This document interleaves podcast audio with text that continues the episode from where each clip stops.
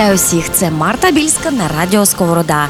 Марта переконана, що історія людства одна велика пригода, найкрасивіша сторона якої історія культури. З цього й розпочався її авторський подкаст. Будемо говорити не про саму культуру її твори, а про те, який шлях людства вона пройшла. Бо, як на мене, це і є історія всього людства. Від прадавніх часів та античності до класики та авангарду.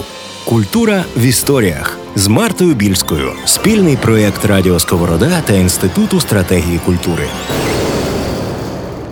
Мене звати Марта Більська, і я презентую сьогодні на радіо Сковорода інститут стратегії культури. І я думаю, той спільний проект, який ми починаємо, дуже важливий, але не для самих культурологів, бо вони і без мене все знають. А для тих людей, які все ще для себе ставлять запитання, чи потрібна мені ця культура.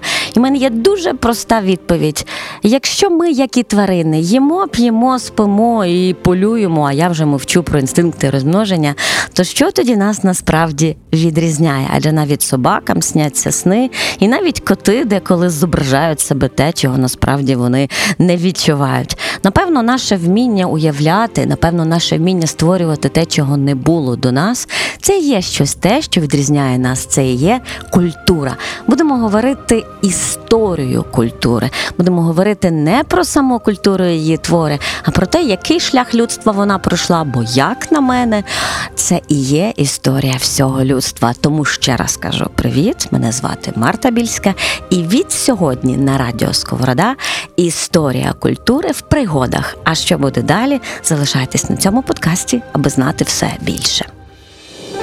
Культура в історіях від Радіо Сковорода та Інституту стратегії культури.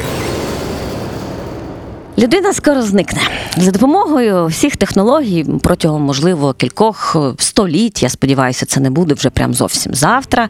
Вона перетвориться в щось зовсім інше, в зовсім іншу істоту. Ми стали в мільйон раз могутніше, ніж ті люди, які колись з'явились на землі. Але ми не стали щасливішими. Ми керуємо світом, але напевно лише тому, що жодна інша тварина не вірить в те, точніше, не здатна вірити в те, що існує тільки в уяві, в Бога, в державу або в якісь такі річі, як права людини. Е, Якщо взяти дані сьогоднішньої науки, людина є найвищим синтезом усіх сил саморозвитку матерії у всесвіті. Принаймні так пишуть самі про себе люди. І якщо ви запитаєте фізика, що таке наша історія, він скаже: приблизно 13,5 мільярдів років тому з'явилась матерія, енергія, час і простір, дехто називає це великий вибух. Через 300 років від того, від початку того, як утворилась матерія і енергія, почали з'єднуватись між собою різні складні комплекси атоми і утворились молекули. Але про це вам, певно, хіміки розповідали або можуть фахово розповісти. А ось 3,8 мільярди років тому почалося життя, так зване. Створились організми. Ну тут вже біологи можуть щось розповісти. Про що ж можемо ми говорити? Усього 70 тисяч нещасних років тому організми, що належали до виду Homo sapiens, так цю назву також придумали люди, народили щось більш витончено. І я це називаю культурою. Так, люди існували задовго до початку історії. Тварини, які були майже такі самі, як люди, з'явились за багато років до того, що ми назвали людиною. Але вони не виділялись серед інших тварин. Вони так само полювали, гукали, гикали, нападали. Ну, багато всього того, що ми знаємо, існувало до людей. І вони були такі, як інші тварини, з якими ділили місце проживання.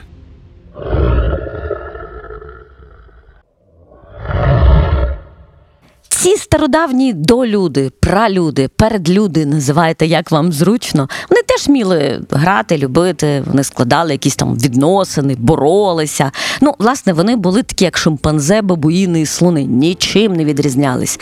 І ніхто, і люди в першу чергу не могли передбачити, що їх нащадки потім пройдуться по місяцю. До речі, теж все ми віримо, але ж досі не можемо перевірити. Що вони розщеплять атом, будуть бавитися з генами, почнуть все це описувати. Це потрібно обов'язково пам'ятати і розуміти, коли ми уявляємо собі ту до пра перед людину. Це була просто тварина, і вона на екологію, на планету мала не більше вплив, ніж медузи. Але ми собі вирішили назватися людиною. І причому людина, яка з'явилась, ну так кажуть науковці, в східній Африці, вона вела себе як мавпа, але теж там були чоловіки і жінки, які створювали родини.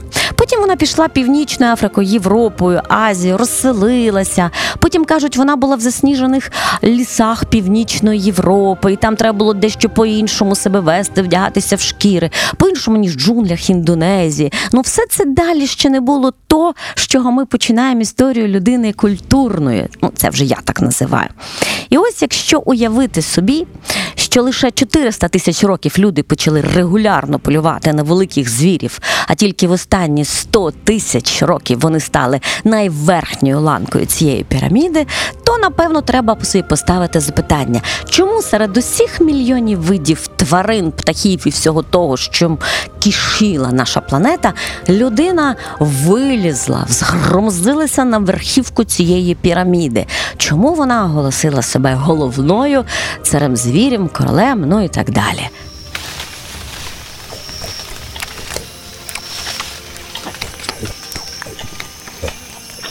Наслідки цього стрибка від просто тварини до вершини виявилися просто колосальними.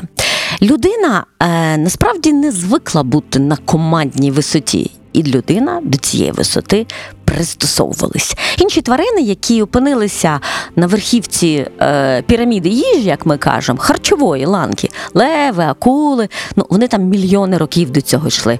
А людина в контексті історії потрапила туди майже миттєво.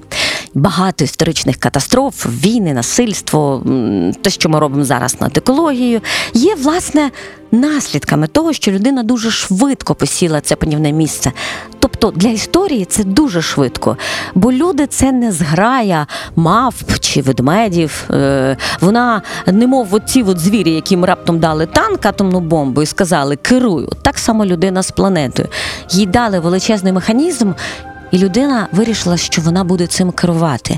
А насправді зрозуміти, чим керувати вона не насправді і не могла. Навчившись готувати, людина змогла використовувати нові види продуктів, стала менше витрачати часу на їжу. Вже не треба було зуби, довгий кишківник. Деякі вчені бачать прямий зв'язок між освоєнням вогню, скороченням довжини кишківника, так він був ще більше, ніж зараз, і збільшенням розміру мозку. І цей довгий кишківник і великий мозок вимагали багато енергії. Це було важко для організму. Треба було всіх цих е, своїх е, підлеглих утримувати. І коли скоротили довжину кишківника і знизили споживання енергії, людина отримала можливість відростити величезні мізки, яким славляться неандерталець і Homo sapiens. Але ви думаєте, це нас врятувало? Ні, неандертальця точно ні. Оце освоєння вогню, про яке так часто говорять історики, як про вирішальну ланку, створило першу прірву між людиною і тваринами. Всі тварини залежали тільки від свого тіла. Які в тебе м'язи, крила, що ти вмієш. Вони їх добре використовували і, власне, використовують до сьогодні повітряні морські течії, але вони не вміли керувати силами природи. Вони залежали лише від своїх фізичних можливостей. Так, птахи ловлять повітряні сили, повітряні потоки і розкривають величезні крила, дозволяють течії підняти себе догори. Але птах не розподіляє повітряні потоки так, як йому зручно. І максимальна підйомна сила його завжди точно пропорційна розмірам його крила. Ну ви розумієте, до чого я веду. Людина це все прорахувала і використала. Тому і він, і ми використовуємо потоки, але він залежить від них, а ми їх використовуємо. Первісні образотворчі форми мистецтва, так про них кажуть культурологи, так само далекі від мистецтва, як первісна людина від сучасної. Ну, безумовно, а, напевно, вже якийсь там зміст певний є, але це був досить специфічний спосіб закріплення колективного досвіду. Так воно називається офіційно. Мистецтво споконвіку було властива поліфункціональність. Воно виступало як знаряддя пізнання світу і поширення цих знань серед людей. Більш більшість настінних зображень, а власне перша культура це настінні зображення, або перші культурні настінні зображення це єдине, що ми можемо до сьогодні вивчати. Воно виконано за допомогою різця, гострої палиці, по якихось м'якій глині. Техніка нанесення фарби так офіційно достеменно невідома. Можливо, для цього використовували навіть елементарні пензлі. А кольорова гама визначалась відтінками мінеральних барвників. Що людина нарила, тим і малювала. Вохра, окис марганцю, е, вугілля. Це переважно відтінки коричневого жовтого кольору, ну білий, чорний ще. Хто що знайшов, тим і малював. І оця верхньопалеолічна людина дуже вправно це все використовувала. Навіть вона бачила нерівності поверхні стін, і вона собі уявляла, о, це мені нагадує щось, і малювала, надаючи їм потрібної форми. На стелях Альтаміри, це печера в Іспанії, це важлива історична знахідка, бо це одна з перших історичних знахідок культури. Там намальовано близько двох десятків бізонів, коней і кабанів. Якщо взяти кожне окреме довершене, але їх співвідношення між собою було безладне зображення і хаос, не дуже різномасштабні.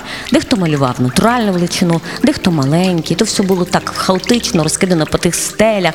Тобто звірі навіть деякі догори ногами нам були намальовані. Розум людини дуже тренований в одному, був ще дуже безпомічний і привітивний в іншому в усвідомленні зв'язків.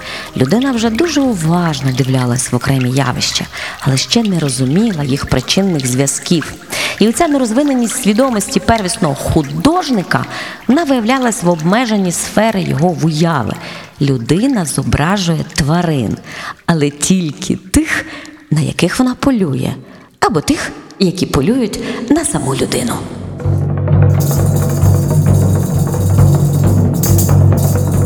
І ось тоді здавалося би, якщо культура тільки малюнок, то як одна культура могла передаватися іншій? Що ж стало вирішальним для того, аби тієї культури було більше, і що ж стало найважливішим, аби ця культура могла розвинутись? Мова все дуже просто. З того моменту, як людина змогла говорити, а про мову я ще пізніше вам розповім, з того моменту ця культура могла розвиватися і передаватися. Як відрізняється мова від звуків тварин, я теж розповім пізніше. Але нам з вами потрібно запам'ятовувати лише ті люди, ті народи, ті етноси, які могли не лише усно щось один одному переказувати, а якимось чином це записувати. І лише ті люди, які записували це не символами, а фонографією, а це різновид письма, на якому графічні звуки позначають звуки, мали очевидно переваги над всіма іншими племенами. Сучасні розвинуті фонографічні системи, а ми, до речі, такою з вами і пишемо, налічують кілька десятків звуків. Отже, людина потребувала для цієї грамоти набагато менше часу і сил. І саме народи з фонографічною системою письма, тобто ті, які писали графічними звуками, знаками наші звуки, і досягли високої писемності ще за давних часів, а значить, і культури. Ой, так все зв'язано.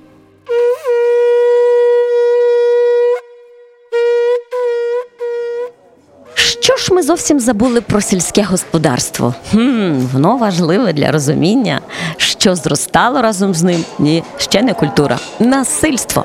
Бо там, де було сільське господарство, було привласнення, додатковий продукт. Єдність, рівність, характерні для відносин, коли були прості землеробські ці полювальні общини, які були засновані на сімейних зв'язках, вони поступово зникли. І відтепер соціальні відносини визначались окремими правителями поселень і місць.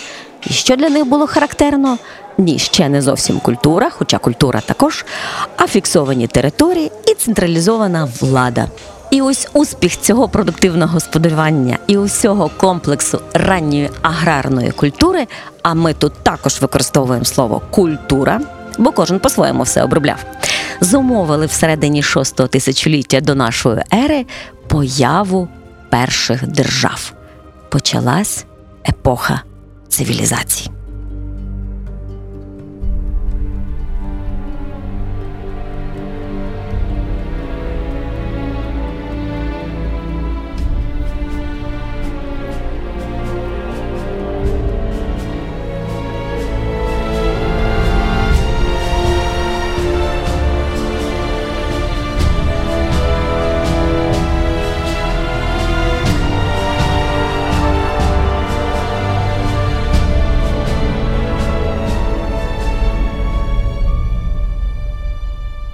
Капіталізм, який не є економічною теорією, а є найуспішнішою з усієї сучасних релігій. І гроші, які є найвсеосяжнішими взаємозв'язками довіри з усіх, які коли-небудь придумали люди. Це єдине, чому довіряє наша планета. Про це та про багато інших важливих для культури речей ми поговоримо в наступній серії нашого подкасту. З вами була я, Марта Більська, на радіо Сковорода, спеціально від Інституту стратегії культури. Культура в історіях з Мартою Більською. Спільний проєкт Радіо Сковорода та Інституту стратегії культури. Від прадавніх часів та античності до класики та авангарду. Коли та чому люди почали співати, танцювати, малювати, як це розвивалось і до чого дійшло? Краще ніж Марта про це не розповість ніхто. А що буде далі? Залишайтесь на цьому подкасті, аби знати все більше. Рекомендований для дітей та спільного сімейного прослуховування. Кожен другий четвер на SoundCloud, Google та Apple Podcasts.